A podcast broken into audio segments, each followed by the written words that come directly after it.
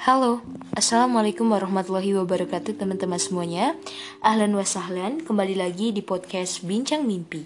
Hari ini teman-teman aku bakal lanjutin lagi tentang topik futur. Jadi ini adalah sesi kedua dalam podcast Bincang Mimpi ya Sesi baru, yaitu sesi kedua Dan episode kedua juga, yaitu tentang futur.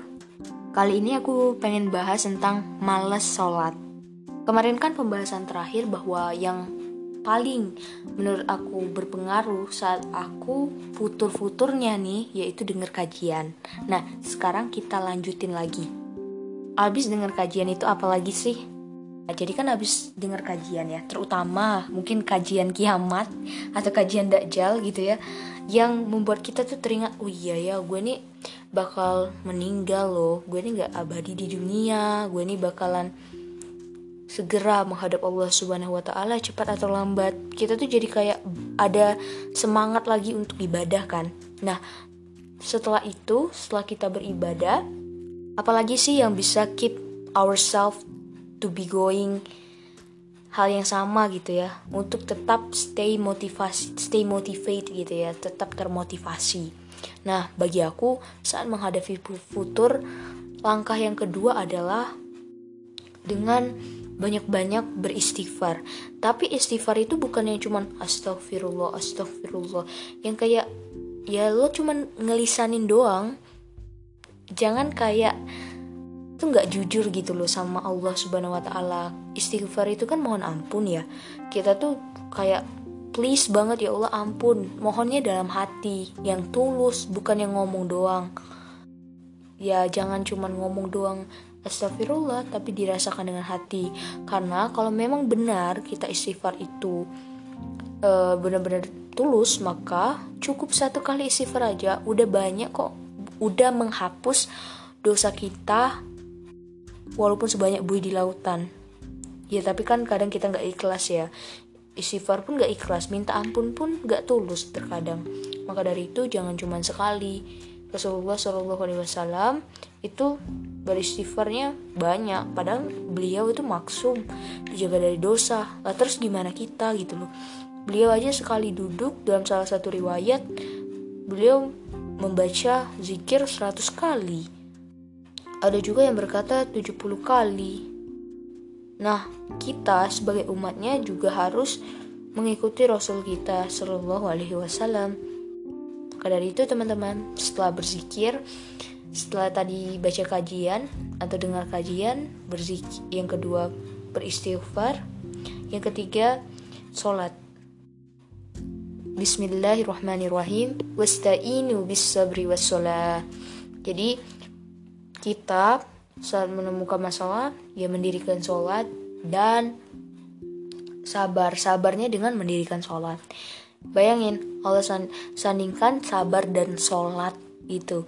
Berarti selain kita harus sabar menghadapi mungkin kemalasan kita, kita berdoa juga ke Allah dan kita paksakan.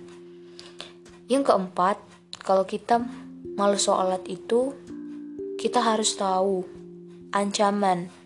Tahu lebih tepatnya tuh maslaha wal mursala gitu ya.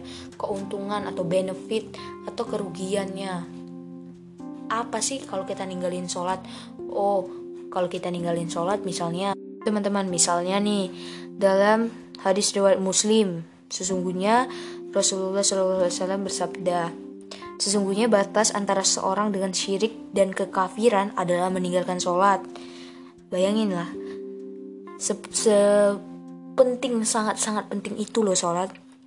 Dan di hadis lain di hadis riwayat Tirmidzi disohikan oleh Syekh Albani perjanjian yang Rasulullah Wasallam bersabda perjanjian yang ada antara kami dengan mereka adalah sholat. Maka barang siapa meninggalkannya dia telah kafir. Bayangin kafir gitu loh berat banget kan? Yang selanjutnya eh, di hadis riwayat Tirmizi yang disohikan oleh Syekh Al Albani juga Sungguhnya pertama kali amal hamba yang akan dihisap pada hari kiamat itu sholat. Jika sholatnya baik maka dia beruntung dan sukses. Namun jika sholatnya rusak maka dia gagal dan rugi. Jika ada suatu kekurangan dari sholat wajibnya maka Rob kita Allah Subhanahu wa taala berfirman, "Perhatikan wahai para malaikat, apakah hambaku ini memiliki sholat tatawu atau sunnah gitu ya, sehingga kekurangan yang ada pada sholat wajibnya dapat disempurnakan dengannya." Nah, gitu sih teman-teman.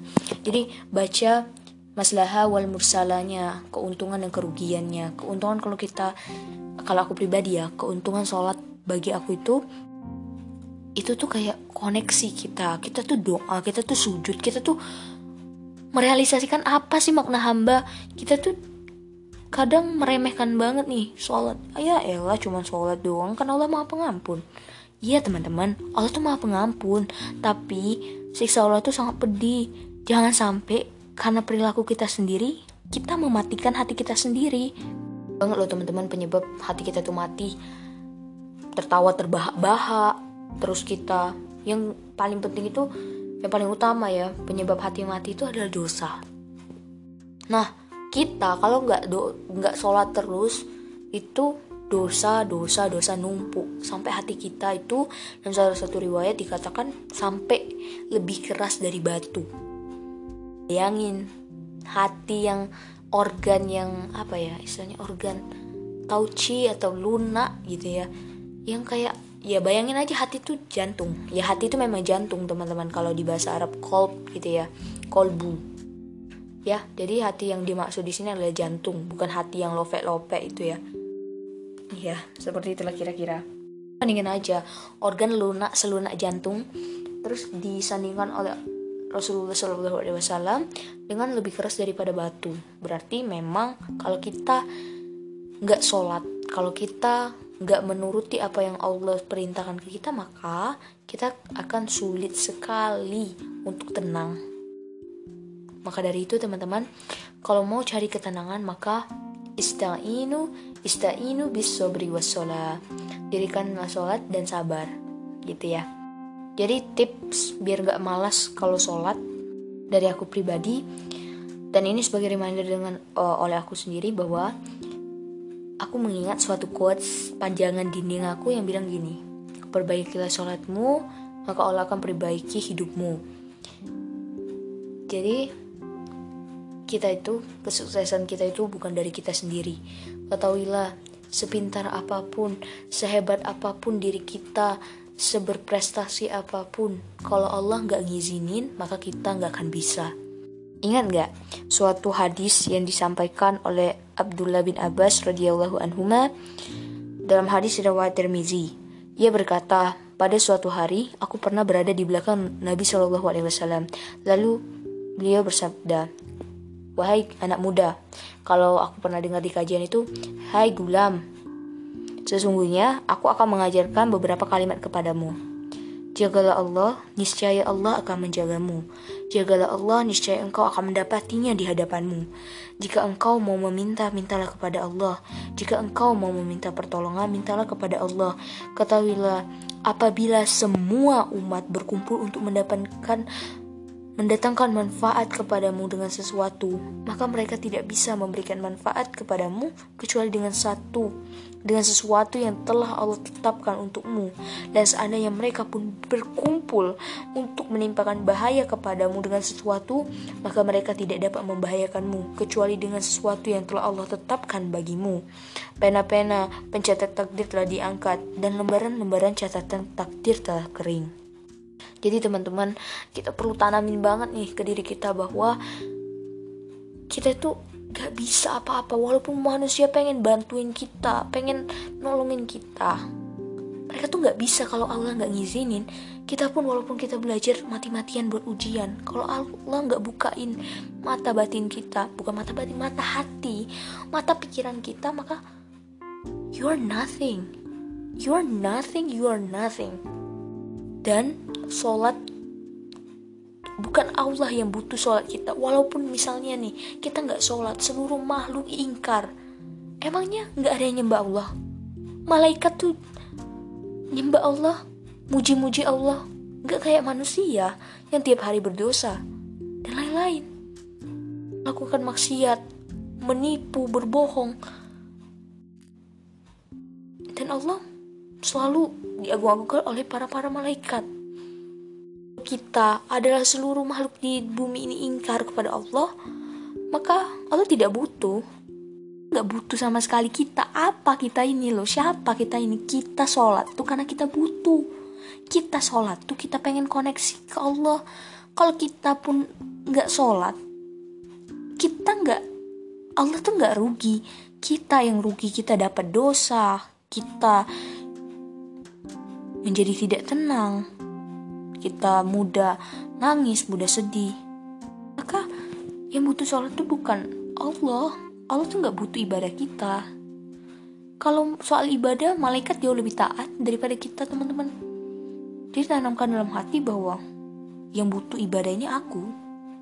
Suatu hadis arba'in, Allah subhanahu wa ta'ala mengatakan, Allah gambarkan gini ya, jarum kalau kalian dua anak Adam melakukan semuanya ini bermaksiat, dosa, itu tidak akan mengurangi kerajaanku. Kecuali seperti hanya seperti jarum yang dicelupkan ke laut.